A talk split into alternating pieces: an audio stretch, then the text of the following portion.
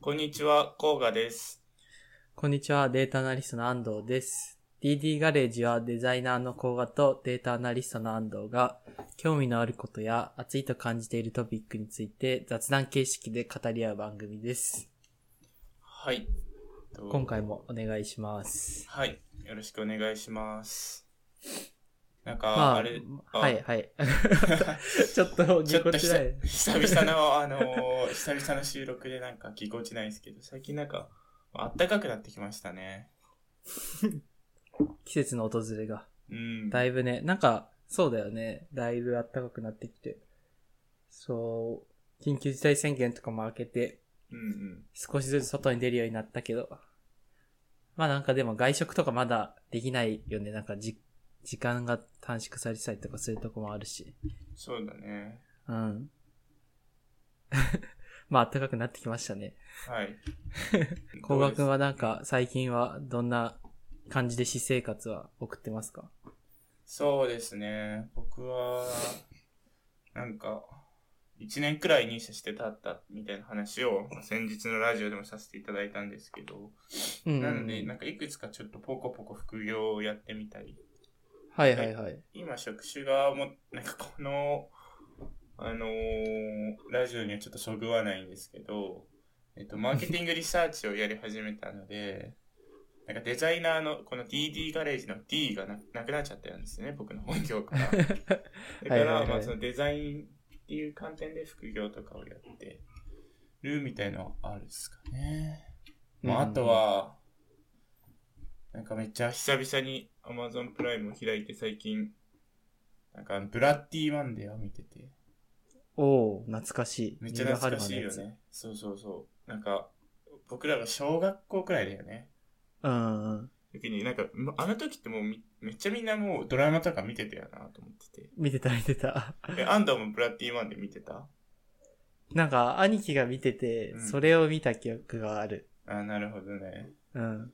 見て、めっちゃ懐かしいなと思ったけど、あの時はめっちゃすごいと思ったけど、いや別に、あの、すごくないというか面白くない、面白いから見てるんだけど、わけじゃないんだけど、いや結構こう、ああ、あの時わかんなかったこと多分すごいわかるな、 時の流れを感じてましたね。どうですかなんか、最近安藤くんはなんか、エンタメとか、そうだね。なんか、今日は、まあそういうこともあって、うん、なんだろう。自分が好きなエンタメとか、最近見てるやつとか、もろもろ紹介しようかなと思ってるから。うんうんまあなんか、映画とか、アニメとか、ゲームとか、本とか。なんか前回、こうがこう、私生活で気になってるサービスとか、なんかそういうおすすめのものとかをこう、紹介してくれてたと思うけど、うん。うんうん。まあなんか、そんな感じでいければいいのかなと思ったりしてるね。なるほどね。ちなみになんか、こうが、この前僕がおすすめした、あの、ポッドキャストを聞いてくれたみたいだけどさ、はい。なんか、感想どうでした 僕のおすすめはどうでしたいくつかおすすめしてもらったんだけど、うのん。なんか全部聞いたかちょっとわかんないですけど、結構聞いてみて、うん僕結構いいなと思ったのは、どんぐり FM。はいはいはい。なんかどんぐり FM こうなんか緩い感じで、あの、流す分にはすごいいいなと思ってて、うん。なんか正直結構、あの、映画紹介とか映画考察みたいなお話をしてくれてた、はいはいはいしょ紹介してくれたポッドキャストとかあったけど、はい。ななんですかね、やっぱ、結構難しいんですよ。やっぱり作業中に聞くので、うん。なんか結構ちゃんと聞いてないと、あれなん、なんだっけなんだっけみたいになっていくのって、はいはい はい。結構そのあ頭のキャパシティを取られないのが どんぐり FM で。多分僕はそれが良かった気はしますかね。 おー、いいじゃないですか。うん。なんかあの、なんて言うんだろう。結構その、し、しっかりした、しっかりしてないラジオというか、うんあの、ちゃんとこう、配信とか番組の構成とかしっかりしてるけど、なん、その、エピソード自体はこう、ゆるい感じで、なんかあの、スタイルは僕は結構、どんぐり FM いいなって思うわ。うん、うん、うん、うんうん。結構リスナーも多いみたいだし。あ、そうなんだ。うん。まあ、そんな感じで、なんか、そっか。でもな、なんとなくこう、甲賀に刺さりそうだなと思ったものが刺さったから、ちょっと狙い通りというか、 一方でやっぱ映画関連とかは、やっぱ、あんま合わねえんだなっていうのをちょっと思 った。そうだね、なんかいや、合わない、まあ、確かにその頭のキャパシティをつ結構使っちゃうっていうのと、うん。なんかやっぱその映画解説とかはな、なんですかね、僕、解説系は結構、うーん、苦手ぶっちゃけ、この事実を解説されるのはすごいんですけど、うんうん。他人の感想はあんま興味なかったかもしれないですね。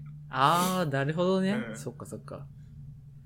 なるほど。確かに、そう、そうなんだ。なんかここの、えっ、と、ここのトリックはこういう風な仕掛けがあって、みたいな、うんうんそういう、なんか事実、事実って言ったら変ですけど、はいはいはい。すごい。なんか作品紹介とか、うんなんか、あとは、その背景とか、そういう知識が増えるのはいいけど、うん、多分なんかそういう、どうなんだろうね。もしかしたらそういう知識があるとか結構マニアな人たちの感想みたいなのはあんま参考して、参考にならないというか、うんうん特に興味がないみたいな感じだよね。多分ね、なんかそれは自分で聞いて、今話してて気づいたかも。うん、なるほどね。うん。 そっかそっか。まあでもそれは面白いな。いや、いいですね。ちょっとじゃあ、なんか、そのフィードバックを受けて、今日の、いろいろコンテンツ紹介の仕方をちょっと変えようかなと思って。マジすごい。じゃあ、どうぞ、ちょっと用意してきていただいてたと思うんで、お願いします。あ、はいはいはい。じゃあ、あの、なんか、結構その、僕は映画とかう、ん音楽、音楽とか、音楽はあんまりだけど、まあ映画とかそういう映像系のコンテンツが好きうん。で、その、ちょうど銀幕にポップコーンでもね、なんか最近、えっ、と、紹介されてた映画で、まあなんか、今アカデミー賞とかそういうものに対しての、こう、期待とかが高まっている映画の中で、サウンドオブメタルっていうのがあるんで、うんまあ、これを紹介しようかなって映画の中でははい思いますね。で、そうだね。まあなんかどういう映画かというと、あの、まあ、さっきの動画のフィードバックを受けて事実ベースで言うけど、う俺がどう感じたとかはあんま述べないようにするわ。ん。いや、それは、ま あ言ってもいいと思うけどね。まあなんかね、サウンドオブメタルっていうのは、あの、まあ、日本語の放題、放題はね、サウンドオブメタル聞こえるということっていう映画で、うんあの、映画館とかで配信されてないんですよね。うんあの、Amazon プライムの独占の、まあ、彼らが作ったえー独占タイトルってところで、まあ、えーっと、結構注目を集めている、えーまあ作品の一つですね。はい。で、その、なんかどういう映画かっていうと、まあ聞こえるということってある通り、あの、まあその、人間がどういう風に音を感じているのかとか、うん。そういうものを描いたところなんだけど、なんか主人公の人が、そうメメタルバンドではないんだけど、うんまあ、結構激しめの、結構アバンギャルドな感じのうんこう、えーっとまあ、音楽、音楽でドラマーなんだよね。ドラムをしてる人で、で、もうすっげえ激しいの。まあなんかメタル、僕はなんかそのジャンルには詳しくないけど、もうシャウト系うの、ん。うわーっていう感じの、えっ、と、まあ、音楽で、で、その、なんか、えっ、と、まあ、そういう、結構その、なんだろう、魂に訴えかけるような映画を、あえ、音楽をしているアーティストなんだけども、主人公の人は。うんまあなんか、すごい皮肉な話で、その人がこう、耳が聞こえなくなっちゃうっていう映画なんだよね。うん。で、まあその、もちろんその、なんだろう、その今までこう音楽活動を、まあ人生の、なんだ、柱にしてきたに主人公の人が、まあその音が聞こえなくなるっていう、まあひ、なんていうか、すごい辛い体験に合う、かなり悲しいお話なんだけど、その面白いところというのは、まあ、そう、こう、なんだろう、耳が聞こえなくなった人たち、まあ、ろ老者とかっていう人、老者っていう、なんかまあ、カテゴリーに属する人たちなんだけど、まあ、老者の人たちが、うんまあ、どういう風にこう、私生活を送っているのかとか、例えば、大人になって、こう、耳が聞こえなくなった人が、どういう風にこう、人間生活を送れるようになるのか、みたいな、そういうような描かれ方がされ、描き方が、というか、まあそういうキャラクターの、なんでしょう、ドラマを描いた、えっ、ー、と、映画ですね。へえ。うんうん、そうそう。で、もうなんか結構すでにかなり、えっ、ー、と、評価されてて、バフタっていう、まあ、英国、イギリスのアカデミー賞のところで、こう、音響賞とか取ってて、まあ、すでにこう、かなり、評価がされている映画なんだけど、まあ、これがまず面白かったですね。まあなんか、その、なんだろう。ここが好きだって言ってた、こう、なんか事実ベースとかで述べると、あの、やっぱりその、僕らってあんま耳が聞こえない人とかの世界とかってどういう風に認知しているのかって、なかなか感じられないというか、そもそも想像できないじゃないですか。そうですね。まあ本当にこう、無音なのかとか、何も聞こえないのかみたいなところとか、あとは自分がこう、発している言葉とかは聞こえないんじゃないかみたいな思うけども、なんかその映画の中では結構そこら辺の描き方が面白くて、なんていうかすっごいこう、こもったような音を、その、ろう者の人たちがどういう風に感じているのか、みたいなところが、ろう者の人視点の音の、なんだろう、認知の仕方みたいなのが描かれ,、描かれてて、すごい面白くて。なんか例えば、その、なんだろう、すごいこう、こもった感じの音がずっと聞こえてて、で、でもこう体とか、うん、なんだろう、そういう骨とかを伝わってくる、えっ、ー、と、音とかは聞こえたりするんだよね。うんうんうん、まあだから、な、むずか、なんていうか難しいんだけど、なんかね、なんだろう、て、なん、ちょ、なんか一つ面白い、な、面白いこう、描写のシーンがあって、こう、遊具みたいなところで、うんうんあの、その耳が聞こえなくなった人が、人がこう座ってるんで、遊具に。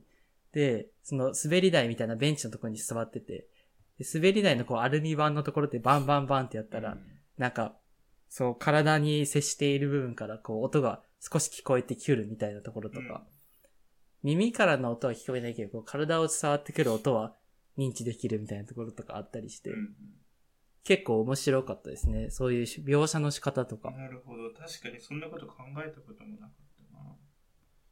そうそうそう。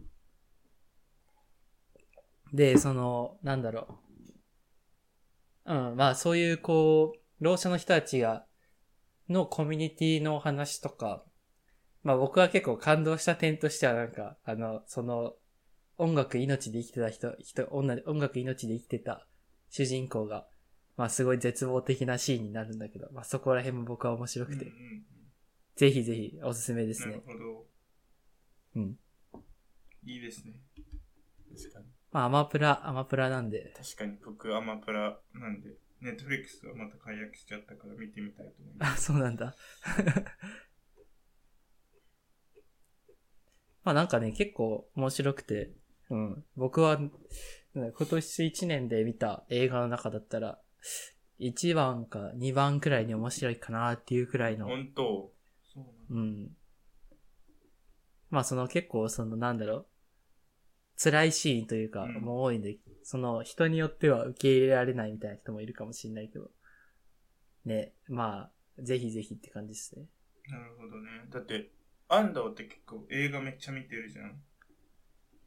うん、年100くらい見てるイメージあるけど、いや、その中で一番だったら、うん、結構その見応えは、真に、信頼に当たります ね。信頼に当たり、当たるっていうのが、値っていう、値する か。いや、ぜひ、あの、結構辛いけど。なるほど。なんかぜ、ぜ、絶望的な、絶望的な描写とかあって。うんうん、うん。なんか、万人におすすめできるかって言われるとそうじゃないけど、なんか意外とその、暗い気持ちになるけど、うん、おすすめですね。あ、そうなんですね。うん。で、映画に関してちょっとこんな感じしようかな。うんうん。他にも何点かあるけど、ちょっといろいろあるんで、もろもろすっ飛ばしていこうかなって思います。はい。で、じゃあ次、アニメ、アニメですね。アニメが、まあ新しくこう4月から春アニメが、えー公開されたりとか、ちょっと最近話題になってるアニメみたいなのを書いているんだけど、あの、まあゾンビランドサガリベンジっていうのが、えーっと、ありますね。 なるほど。僕、全然そういうのはもう詳しくないから。そうなんだ。そうそいやう。これ、これはね、あのなんかすごい、ギャグ、ギャグ漫画というか、あの、まあ、結構コメディチックなアニうんアニメになっているんだけど、ゾンビランドサガっていう、あの前のシーズンが2、3年前くらいにあったんですけど、はい。なんかその時は、あの、まあ、その、なんだろう、アイドル、アイドルの、アイドルグループのお話なんだけど、うんうん実はそのアイドルの子たちが、あの、もうすでに死んでて、ゾンゾンビであるっていう設定で、で、そのゾンビであるアイドルグループが、うんあの、地方のもう衰退しきったさ佐賀を救うっていう、それだけのアニメなんだけどう、んいや、そのね、なんか結構その、なんだろう。なんか女の子たちのこう、成長を描くというよりかは、な、なんだろうな、その、なんかなんでその子が死んじゃったのかとか、そういう裏のストーリーであったりとか、あとは単純にこう結構パフォーマンスの描写が結構かっこよくて、うんえーなんか効果が好きな多分ジャンルで言うと、ラップのバトルとかもあるんだけど、結構それは感動できるあそうなん だ。ところだったりするんで。えーなんか僕見た感じ、そのランランディングページというか、そのアニメページみたいな、うんそのななんですか、こう結構女の子たちがわーっていて、うん。キャピキャピしてるような感そうじだね。。そんな感じしない。そう、なんか、意外とちょっとちゃんと真面目に描かれてるというか、うんうん。へそう、なんか、魂で語ってくる感じのアニメ。えー。あ、そうなん だ。うん。なんか、ラップのシーンとか、いや、なんだろう、僕はラップとかあんまり詳しくないけど、結構感動できる部分があったんで、第、それは第一期だね。へえー。そそううそうそうななんかその地方でうん。を復活させるのになんかその困難があるみたいなイメージなんですか困難があるというか、まあ、それはかなり、ディスというかコメディチックで、うんその、佐賀は死んでるけど、私たちが頑張るのみたいな、そういう、なんて言うんだろう。結構そこは、なんか、なんだろう。面白おかしく描いてなるなるほどねて、そう、真面目に地方、地方の、地方経済の疲弊とかそういうものを描くような、真面目なものではない。あなるほどね。結構ギャグ、ギャグというか、面白い、面白い感じ。なんで結構わ、笑って、おかしくうんうんうん見れるようなやつですね、これは。で、もう一つが、あ、もう、もうザクザクいっちゃっていい、あ全然いいよ。うん、で、もう一つがスーパーカブっていううん。アニメで、これはなんか今年の4月から始まってる新しいアニメで、うんあの、、女子高生の子が、激安でなんか、中古のスーパーカブを手に入れてう、ん。あの、まあ、いろいろ旅するみたいなえアニメで、うんまあ、まだ1話までしか公開されてなくて、僕も1話までしか見てないんだけど、その、なんて言うんだろう。なんか、おじさんっぽい趣味を、あの、若い人がやってるみたいなところで、うん結構面白いシーンが多かった、1話目は。なるほど。うんうん。なんかそう、うん。なんだろう、甲賀はこう、なんだろう、バイクとかで日本一周したりするんで、うん意外とその共感する点があるんじゃないかなって思った。なるほかどなね。確かに、スーパーカブって言ったら女子高生が乗ってるイメージはないな。そう、僕もなんかあの、なんだろう。車とかそういうものあんまり詳しくないけどう、ん。なんだろう、車を乗った、初めて乗った時のなんか開放感とかさ、うん。あの、なんかどこにでも行ける感覚ってあるじゃん。うんうんそのなんか自分の自由、世界が広がっている感じとかうん。う。ん。ありますなんかね。結構、 めっちゃ反応したな。 なんかそこが結構描かれてて、うんなんかこの女の子はもうめっちゃ無気力な女の子なんだよねあ、。そうなんそだう。なんか、つまんないし、その、特に友達いないし、うん部活もやってないし、なんか田舎の田舎の、うん、家族も特にいないし、みたいな。うんそんな、結構、そのキャラクターの描写とかはまだまだされ、これからされていくだろうけども、結構そのなんか面白いことがないみたいな、うんうん。そういうようなキャラクターの子で、でもなんかその、ある日気になったバイクに興味があって、そのスーパーカブを手に入れるっていう。で、そのスーパーカブがその中古でめっちゃ安く売られてたんだけど、その安く売られてた理由がその前に乗ってた人が事故で二人死んでいるみたいなうんう。んでも、それですごい、なんだろう、安くで手に入って、私の人生がちょっと、なんだろう、自由度が広がった、みたいな、そんな描写があったえー感じなんで、なるほど。結構、意外とこがこれ好きになるんじゃないかなと思ったかな。なるほどね。そうだね、うんさっきのなんかアイドルのやつよりは、こっち、あの、性に合ってる気はするかな。確かに。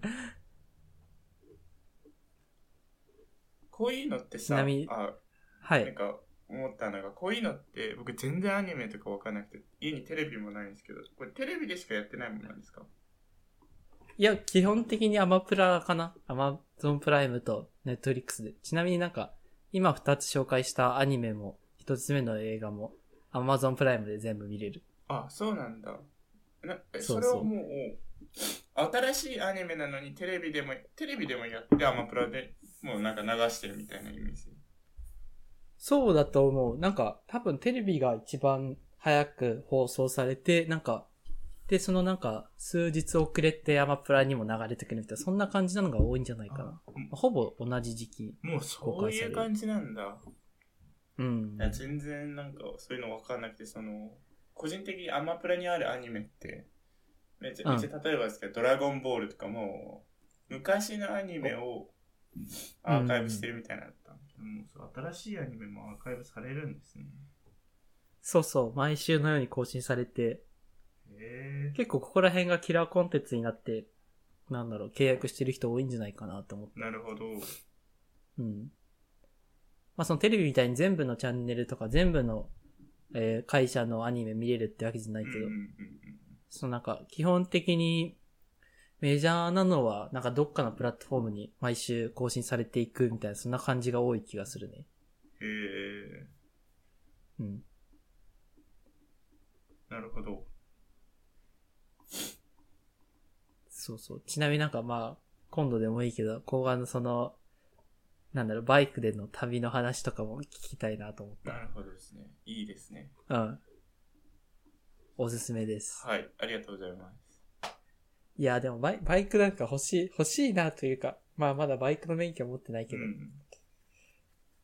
なんかき気軽に、車と違って気軽に乗れるし、うん買うのもまあなんか車ほど高くないし、いいなって感じはするね。そうですね最近ちなみに子が乗ってるの。なんか、うん。えちょっとそのエンタメの話とは脱線しますけど、いいよいいよ。うん。そうですね、僕、あ最近乗ってるのっていう話だと、まあなまあ、2日に1回は乗ってるんですけど、遠出はしないイメージですかね。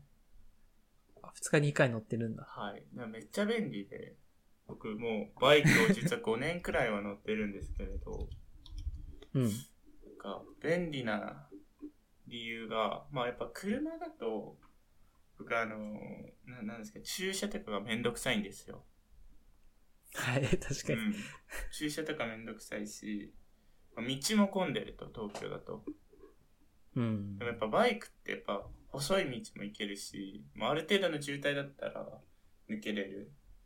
かつ自転車より速いから、で、3キロは、スーパー3キロ離れてますって言った時に、いや、バス乗るのもめんどくさい、歩いていくのもめんどくさい、まあ、自転車かなってなったっていう距離を、まあ、半分くらいの時間で行けるんで、めっちゃいいわけです、はね。いはいはい。かつ、やっぱその乗り換えて乗り、で友達と昼ご飯食べに行きます。えっと、そんな遠くないけど、乗り換えがありますみたいな。はいはいはいそういうのちょっとめんどくさいんです。で、けなんか、あの、Google マップ見たら25分とか。って言った時にやっぱ12分くらいで行けるんですよね、やっぱりバイクだと。はいはいはい。で、やっぱガガソリン代も、ガソリン代も去年1年間東京に行って計算して大体1万くらいなんですよ。1万ちょいくらい。あ、そそうなんそんな少ないんだ。そう。だってえーまあ、超遠出したら、だから200キロで1000円くらいなんですよね。僕のバイクは。はいはいはい。 で200キロってそんな日常で乗らないですから。そうだね。本当に遠出しない。遠出して400キロ走っても2000円だから。っはいはいはい。ていう感じですかね。なんでめっちゃ。なんか維持費、維持費とかすごいかかるイメージだけど。あーそこをぶっちゃけると、僕が、まあ、そもそも買ったのが学生の頃で、はい。 17万くらいだったかな。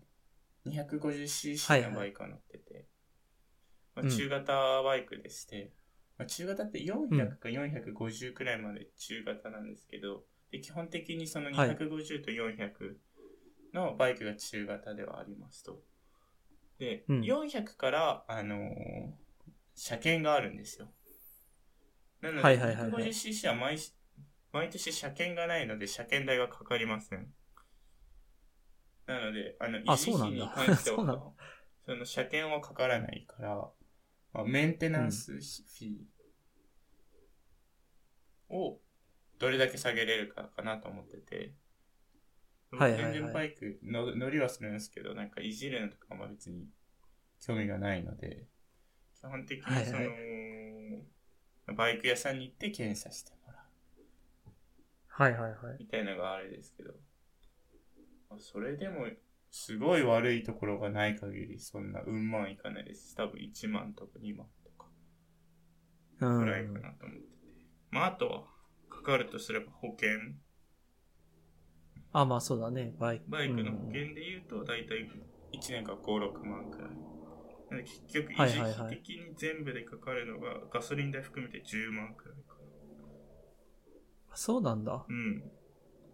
だってその 250cc とかだったら、あれなんだね。その全然、なんか車検とかそういうのもかからないっていうのを初めて知そっうた。そう。 し素人、素人な意見だけしどか。もなんか駐車場も、駐車場代もかからないんで、車よりは格段にあそうなんだそういやまあ、それは、あの、住んでる場所にはよるけど、言ううんうんうて、んだって自転車2、3個分でしょ。まあはうい、んそうだね。場所的にはそうだよね。なので、で、じゃあ、つ年10、10万かかりますって言った時に、まあドライブに行きますって言ったら、1回で1万から2万かかるとしたら、全然ペイできそうですよね。イメージ。まあそうだね。うんうっていう感じですかね。あ、そうなんだ。なんか思ってたのと全然価格感が違本った。当で僕は、でも、うん。それ、意外と高が乗ってるのもそんな、そういうものだったんだって。結構なんか、結構がごつい感じのイメージだったよね。は一回だけ見たことあるけど。あれでもなんか250とかなんだ。そうそうそう。だから、いや、なんかごめん。エンタメの話からめっちゃずれてるんだけど。バイクの話になって。えっと、いいよいいよ。まあ、高速はやっぱり結構きついっすかね。そのやっぱり馬力が出ない。あー 150cc なんで馬力が出ないので。危ないよ頑ね。張っても100キロだし、あの、あれでもなんかう見た感じでもちょっと小さいんですよ、やっぱり。250だと。あ、そうなんだかだ。らもうちょっと排気量はいはいはいが多いとでっかくてどっしりしてるから、風に煽られやすいっすうね。ん。あーなるほどね怖いんで僕はほぼ高速には乗らない。はいはいはい。そうだよね。さすがにちょっと怖いよね。いやー、バイク怖いんだよ。だからなんか乗ったことないけど、その、高速とかそんな、スピードあるところにやって、横転とかしたしたら、怖いね。一発で死そうぬそ死うそうぬなと思うし。まあでも基本的にそんなに横転しそうなか、スピードをめっちゃ出さなければ、うん。カーブで横転するっていうのはよほどのことがない限りないけど、はいはい、は。ないいかなとは思う思うんだよね。うなんん。でやっぱ一番危ないのはやっぱりそのす、すり抜けして、あの、右折から見れない、見え、見えないとか、あまあうんみその小さいがゆえに見られないから事故に巻き込まれる系が一番個人的には危ないかなと思うかあ、まあそうだら。よね。車、四角に入ってそうっそうそう。てことだよね。車乗っててもうやんっぱなんかバイク横に来てすり抜けてなんか前からバイク見えないとか、自転車の速いバージョンがうろちょろしてるって考えたらちょっと怖いじゃないですか。っ 確かにね。ていう感じかな。なるほどはい。ごめんなさい、ちょっとバイクの話をしたんで、ちょっと続き、兄に言ってもらってもいあ、いでつすかね。続きか、 続きいくか。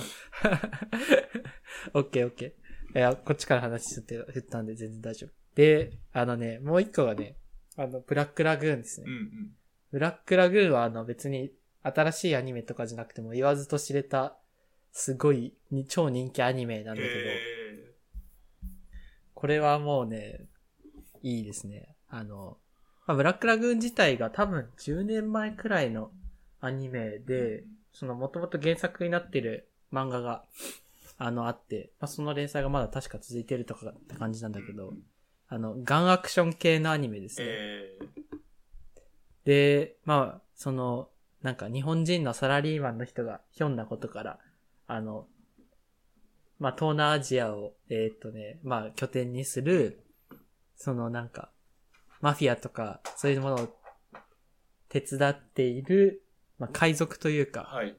そう、そういうものに、なんか日本のサラリーマンの主人公の人が、その組織に入って、まあ、いろいろ、アドベンチャラスな事件が起こるって感じですね。なるほどっすね。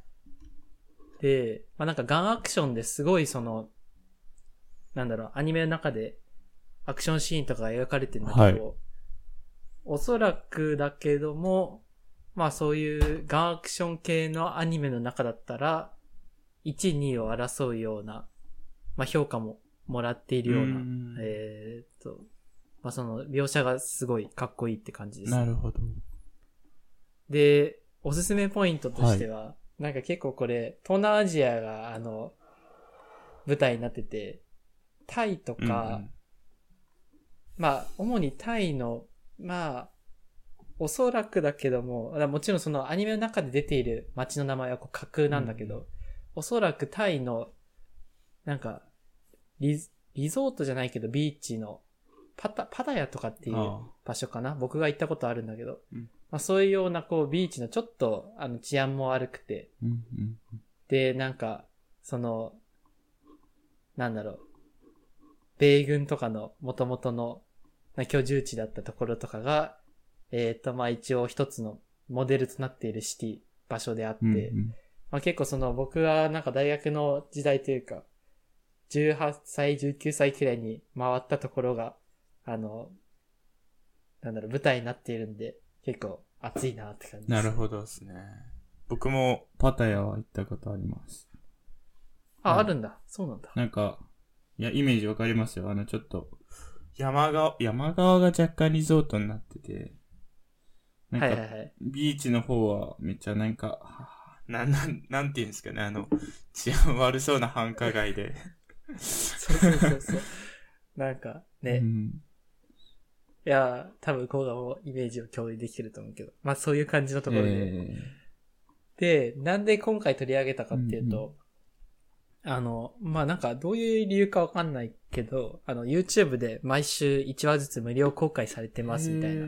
動きがあって、うんうんで、今、確か、第3話目くらいになっているんだけど、あ、そう、ブラックラグーンが今年で20周年を迎えてるから、YouTube で無料公開しますみたいな動きがあって、うんうんまあ、これを機に、こう、いろんな人に知ってもらえればいいかな。ああ、なるほど。なんか、安藤くんはもう以前から見てたみたいな感じなんですか、ええそうそうそう。高校生の時に知り合いに勧められた気がする。なるほど。もう、ち超面白くて、うんうんいや、おすすうめん、なです、るね。ほどですね。ちなみに確か、あの、アマゾンプライムにも、あるね、アマゾンプライムにもあって、うんこれはまあ、アマゾンプライムで全部見え、今現状で見れるっていうのと、まあ YouTube で、見ようで公開されるんで、おすすめなでするほ。ど。うん。結構東南アジアのそのなんか雑多な雰囲気とか、あのなんか、なんだろうな、あの、なんかみんな別にこう時間とか気にしてない感じとか、なんかああいう雰囲気があったりして、めっちゃおすすなめるでほすど。ですね。へえ。なんか YouTube に上がってるんであれば、なんか、いや、個人的にこれは、若干共感してもらえるかもしれないですけど、僕結構 YouTube は見るんですよ。でも、アマプラって開く頻度がそんななくて、開いて、なんか見始めたら開くんですけど、日常開く、その、ルーティンがないんで。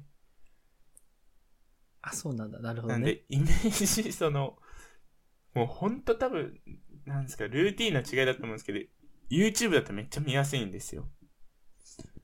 はいはいはいはいいや、本当になんかそこは結構、なんなんですかね、動画同じ配信サービスなんですけ ど。っていうのがあって、でもそうだな、YouTube に上がってるんであれば、毎週1話ですもんね。うん。そう、そんな感じだっいたや、いい感じ。じにちょっとそれを見ていきたいですね。うん。いや、でもこのは結構面白くて、なんか、そのあんまり考える必要がないというか、頭空っぽにしても見れるし、でも一方でこうキャラクターの、なんか、その、なんで成長というか、そういうものは結構深くえら描かれている部分もあるんで、ういろんななんか、うん、いい気がします。いい気がしますというか、はい。なんか雑な紹介に終わりましたが、こんな感じですね。じゃあアニメはこんな感じですかね。まあ3つ、ゾンビランドサガー、スーパーカブ、ブラックラグーン。ぜひ時間があるときに見てくださ。はいい、そうですね。YouTube に上がってると見やすいですから。まあ、あとスーパーカブもね、 なんか、最近バイク旅全然できてないから、うん見。れたらいいなとは思いますね。そうだよね。旅系のものは、なんか僕はちょこちょこ見ちゃう。えはい。じゃあ、えー、っとね。最後、サクッと、あの、ゲームについえてうん。紹介したいな。これはなんか最近やってるというか、なんか久々にこの紹介する中で一個、えー少しやって、やったことある、やってたんで、あの、どうせならこのシリーズものとして紹介しようかなと思っているのが、本当だ。ザットゲームカンパニーっていう会社が作っている、えーっと、ゲームですね。うんうんで、まあなんか、結構有名なもの、今回紹介したいのは、あの、フラワーとジャーニーとスカイとアブズっていうとこ、ゲームになってて、うんうん。最後のこのアブズっていうのが、あの、まあ、ザットゲームカンパニーからこう派生したゲーム会社が作っているところになるんだけど、はい。まあなんかこの中で有名なものとしては、カジジャーニーっていうえあーゲームで、風の旅人っていう、あれですね、作品ですうんね。うん。これはなんか、全く聞いたりもしたことない、初耳って感じいや、そうなんですよね。なんか、その、おうん。ゲームって書いて、5つくらい、あの、箇条書きされてて、有名だって言われても、なんか全部わかんねえなと思ってて。あ、有名ではない。あ有名ではない有名ではない。うん。いや、あのね、でもね、これは多分ね、甲賀がめっちゃ好きな、いや、これ決めつけてもあれだけど、うん。結構好きな、えー、と感じになるんじゃないかなと思ってて、はいなんていうか結構その今のゲームとかってかなりこう今そういうくくりも良くないかもしれないけど、まあ、人気のゲームとかって結構タイタイトルとかタイトルじゃないあの結構ストーリーとかがしっかりしているうんうんゲームがたくさんあって、まあ、例えばなんかこのキャラクターはこういう過去があってとか、うん。この世界はこういう背景があって歴史があって、はい。で、その中であなたはたた冒険するんですよ、みたいな、そういうような、結構、かっちりしたフォーマットみたいのがあったりすると思ううんだんうけど、ん。ねこのジャーニー、風の旅人っていうゲームというか、まあ、このザットゲームカンパニーっていう、まあ、会社が結構、有名な、っていうか人気な理由の一つとしては、なんかそういう設定とかを全く描かないみたいなのが、かなりあって、で、その、風の旅人っていう、えーゲームに関しては、このマントをかぶった、あの、まあ、性別不明な、しかも人間かどうかもわからないようなうんキャラクターが、なんか砂漠のど真ん中にポツンと立ってるところから始めるみたいなうん。で、この人が何なのかもわかんないし、どこを目指すのかも全くわかんないけど、なんとなくこう周りをくるくる回ってると、どうもあの山に向かっていったらいいかもしれないな、みたいな。うんそんなような、こう、ゲームデザインになってて。はいなんか、全くこう、なんだろう、何をしていいのかとか、何をしなきゃいけないのかとか、まあそういうものが提示されないゲームになっているんだよね。でもその中でこう、なん、なんでこう進めたくなるかっていうと、やっぱその綺麗な、えっ、と、世界う観、ん世界の描写とか、あとなんかところどころに見える手がかりみたいなのがあって、うんうんうんうん例えばなんか昔はここは、もしかしたら、あの、人間が住んでて、住んでたような痕跡が残っていたりとか、文明の痕跡が残っていたりとか、うんうんあとはなんかその、ジャーニーに関しては、その、同時的に自分と同じような人が、一し、なんか、リアルタイムで、あの、まあ、オンラインで繋がっていて、その中でこう、な、なんかもうテキストのやりとりとうんか、会話とかできないんだけど、その、なんだろう、プレイヤーがいて一緒に進めていく楽しさとかもあったりして、はい。これは結構その、ものすごい評価の高い、えーっと、うん、ゲームタイトルになっているんで、うんうんまあそんな感じのところですね。なるほど。なんかこんな似たようなゲームを一回昔やったことがあるんですけど、はいはい、は。ないんだろう、スマホのゲームなんですけど、なんだろうなと思ってたけど、全然出てこないな。思 い出す。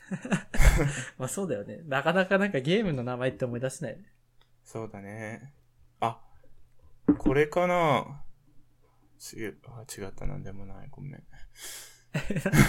気になるな。い や、全然、あ、リンボあ、はいっはていいうはいゲはーい、ム知ってはい。ますかもちろんも知ちろんっ。てるんだ。なんかこれ、う昔んちょっとだけやったことあって、こんな感じなのかなと思ったけど。あ、そうですね。レインボーとめっちゃ近い。なるほど。おそらくどっちが最初とかっていう感じじゃないけうんど、うんうんかなりに似たような文脈で語られることが多いかな。リンボーとか、ザットゲームカンパニーとか。ああ、なるほどですね。なんか、ちなみあ、に、どうぞどうぞ。はい。いや、いいよいいいよ。や、個人的にその、ジャーニー、フラワー、スカイ、アブズですかうんあ。げてくれてるけど、いや、こジャーニーおすすめしてくれましたけど、個人的にこの海のアブズ。おな、いいっすね。僕はなんい。かこの、なんですかね、その、お魚育てるゲームとか全然やらないですけど、なんかす、うん好きなんですよ、その、う僕海すごい好きなんで、はいはいはい。こうお魚が泳いでるなっていうゲームすごいいいなと思ってて。お、じゃあちょっと、行こう、そこから話そうかな。はい。これはね、アブズは相当いいゲームで、あの、で、さっきもちょっと言ったけど、そのザットゲームカンパニーって、そういうような、こうなんか、ふわっとしたような世界設定はいを探索させるみたいなところで、で、風の旅人に加わっていたゲームデベロッパーの人たちが、えっ、と、新しくジャイアントスクイッドっていう、えっ、と、会社を設立して出したっていうのがアブズへですー。ね。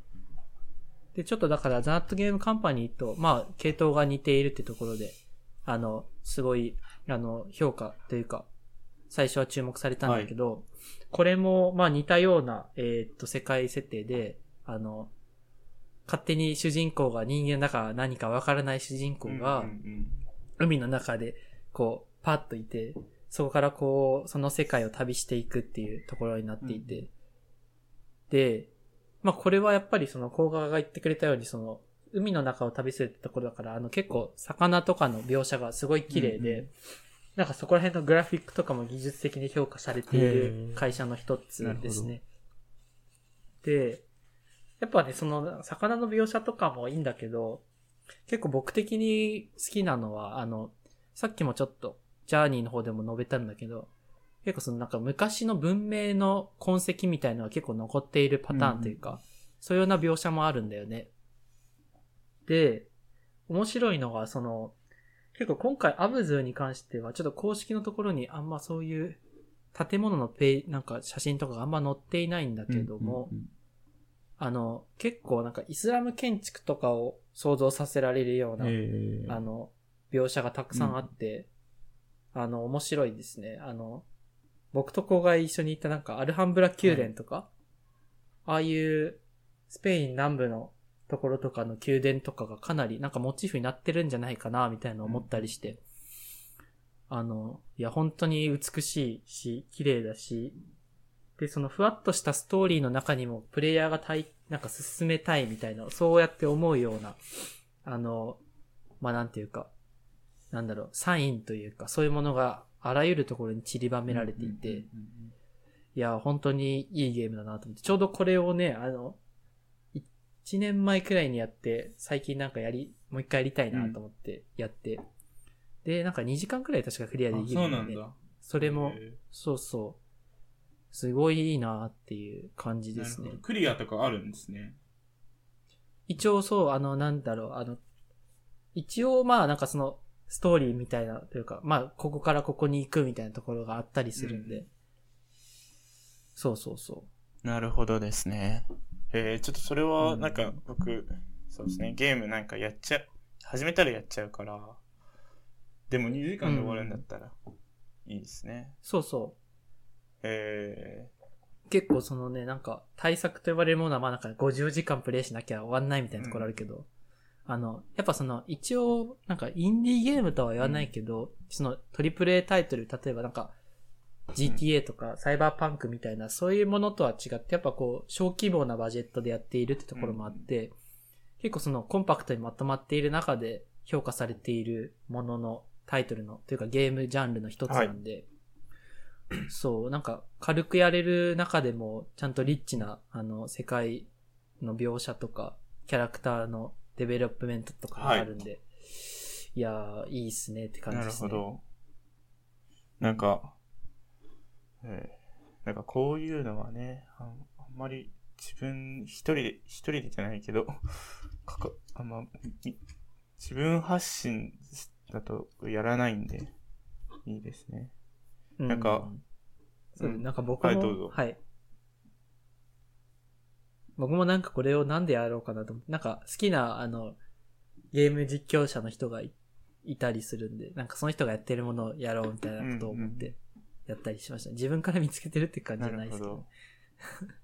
ど。うなんか、ちょっとゲームの他の話してもいいですかあ、はいはい、は僕い。最。近ゲーム実はやってて、お、はい、はい。モンハンをやってます。あはいはいはいはい。聞いたやっ聞い。ったけあの、ちょっとだけ、少しだけ語らせていただくと、なんか僕、まあ、小はいはい学は校いか中学生の時に、モンスターハンターセカンド G っていうバカ売れしたゲームがありまして、あとね。はい。もうもうみんなやってるみたいな。うん。 PSP のゲームなんですけど、はいまはあ、い。ゲームって大体僕そ、結構中学校でやめてるんですよね。うんうんでも、なんか、その、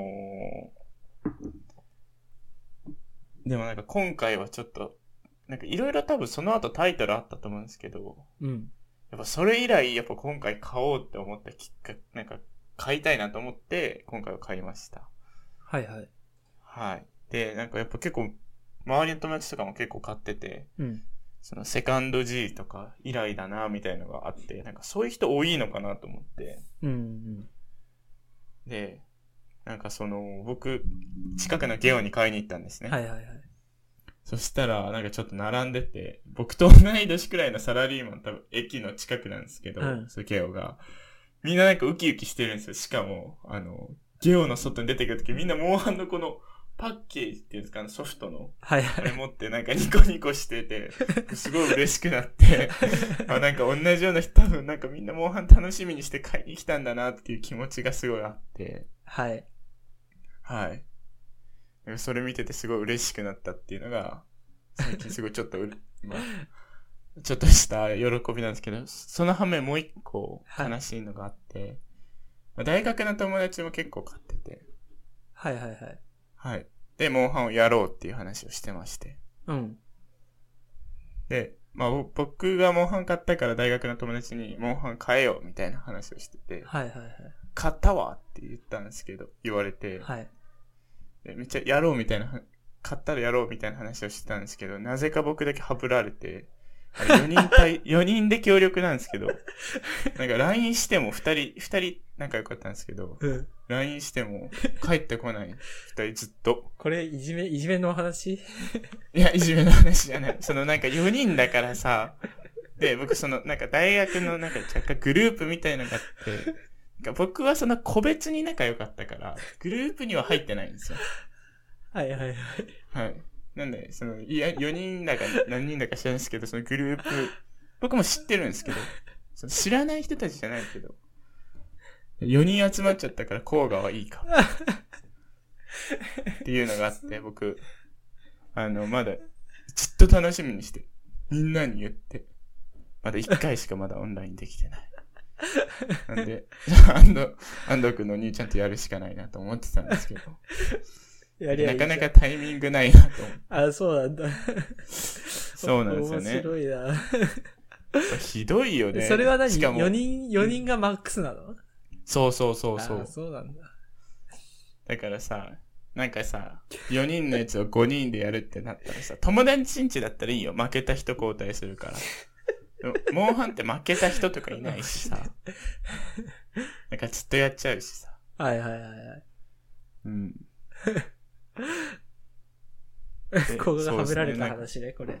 はい。っていうのがモンハンで最近あった悲しい話なんで、僕はあの、知らない人とオンラインでやってます。続けてんだ、でもそんな中で。まあね、ちょこちょこだけど。結局そのなんか、オンラインでのつながりも、なんだろう。リリアルなつながりみたいなのが反映されるよね。そうだね。リアルで友達いない人は、 オンラインでも一緒にやる人いないみたいな。 ひどいよね。面白い。まあそん、そんなのがあったり。でも、さっきおっしゃってくれてた、うん。僕あの、RPG とかがあんまり好きじゃないんですよ。はいはいそのストーリーがはい。こってりしてるみたいな。うん。めんどくさくてやりたくないんですけど。うん。なんかそう、 その点安藤くんなんか僕あんまゲームの話したことないのに、うん。でこいつはストーリーがあんまり好きじゃないから、こういうゲームを紹介するっていうのがすごく て。だからなんか、流しましたけど、なんかすごいなと思って。えそれ そうだ。え、いや、そのこのザットゲームカンパニーみたいなストーリーがあんまりないんでしょはい、そうそうそう。 RPG っていうよりは、な探検ものというか、うん。話をなんかさ、冒頭におっしゃっていただいてて、うん。いや僕そんなこと言った覚えないの に、うん分かってんなと思って。いや、それはわかるでしょ、大体。 話聞いてたら。 この人に合いそうかな、みたいな。うん。そうだね、確かに。モンハンとかも RPG じゃないから、うん。やりやすくて。え、なんかね、そうだよね。なんか、モンハンね、あのね、いや、逆に甲賀が言ったあのさ、みんなうんうんうん PSP やって、やってたって中学校の時言ったじゃん。いはい。や、なんか、それは僕のこの人生の汚点で、あの、あれなんですよね、あの、うちの、うちの会、会社じゃねえや、家族がかなり保守的な家族で、あの、ゲームやっちゃダメっていう、なんかクラスに一人いるうんうんうん絶対なんかどのクラスにも一人いるみたいな、そういうような人間だったんで、うちが。そうだよね。そう、なんかもう謎の教育方針にすごい被害を受けた人間で僕は。 はい。で、その当時のそのゲーム、ゲームシーンに全くついていけなかったっていうのがコンプレックスにあるんで、それを取り返すために必死に今頑張ってるって感じですね。なるほどですね。 あじゃあ、あとそうだ。なんかもう一個、うん安藤くんにちょっと誘いたいゲームあって、はいはい。僕、デッドバイデイライトって多分知ってると思うんですけど、ああ、はいはいはいはい。なんか非対称鬼ごっこと言われてるゲームがありまして、はいはい。まあそれがなんか、まあちょっとに3年くらいもう発売されて、鬼鬼ごっことかくれんぼを合わせたようなゲームなんですけど、それが、あるね。はいはいはい。まあパソコンでもスイッチでも PS でもできるはいはいではい。ですけど、なんかもう本当に最近発表があって、もうこれはマニアック向けの人ですけれど、バイオハザードとのコラボレーションが決まったと。あ、そうなんだ。そう、6月にバイオハザードの、なんかあのーコラボと決まって、またもう一回跳ねる予感がするんですよ、すごい。おー。今までってさ、結構ホラーゲーム寄りなんで、サイレントヒルとか、はいはいはいはい。あと、なんだっけ、ナイトメアみたいな、はい、リトルナイトメアとか。うん。あ、あすあの、悪夢のなんとかみたいな、エルム街の悪夢か、へえ。が、とか、なんかそういうのと結構、すごい大きいホラーゲームとコラボはしてるんですけど、バイオハザードって、まあ、めちゃめちゃそのホラーでいう、まあ一番と言っても過言ではない、はいはいはい。まあホラーなのかわかんないですけど、作品だと思うんですけど、それとのコラボレーションがあって、うん。いや、どうにか始めてもらえないかなっていうのは思ってるんですけど、ちょっとまたハブられるのが怖いんで。いや、あのさ、いや、はい始めていいんだけど、結構その、ホラーものに対してあんまりやったことがないっていうのと、あと僕はその、Windows PC でやってるけど、甲賀はあれだよね、スイッチでやってるよね。はい。それって、あのなんか、一緒にプレイとかってできんのかなあ、そうそうそう、その、なんて言うんでしたっけ、そういうの。クロス、プラットフォームというか。あ、そう、クロスプラットフォームはあの対応してますね。あ、それな、なんかちょうど今50%オフやってるから、今買ったわ。あ、マジ そう、買ったんだ。今、Steam で買っちゃった。え1490円で買え。あ、待って、これ買ってんの合ってるかなデッドバイデイラクトデラックスエディション。これかなー、わからんけど。僕、スチームはわからんけど。うん。えー、ちょ、ちょっとやろうよ、今度。 いいよ、今買ったわ。マジちょっと練習しといて、来週とかゴールデンウィークやろう。いや、もう、俺めっちゃ、え、俺、あれだよ、あの、なんか、すごいゲーム好きって言ってるけど、ゲームはめっちゃ下手な人間いで。や、大丈夫、大丈夫。 あのー、なんかその、デッドバイデイライトって基本的に、うん。キラ、キラーって言われる鬼側と、サバイバーって言われる逃げる側が分かれてるんですけど、はいはいはい。僕あの、キラーしかやったことなくて。それ、ずるいじゃん、なん か。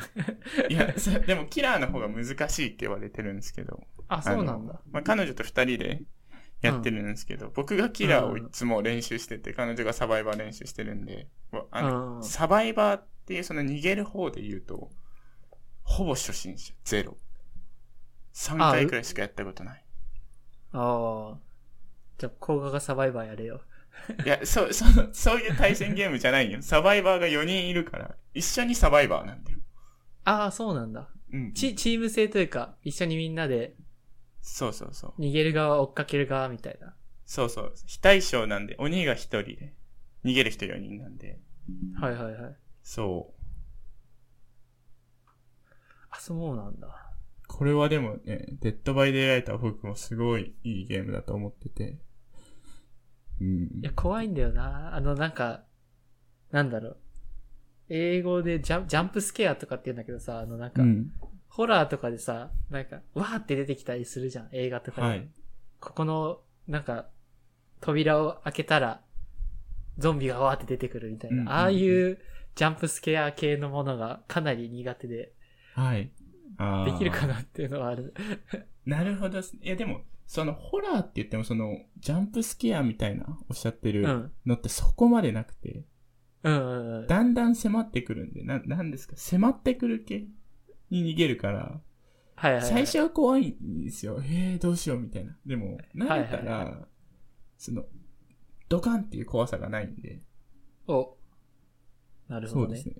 イメージ的には違うかもしれないですね。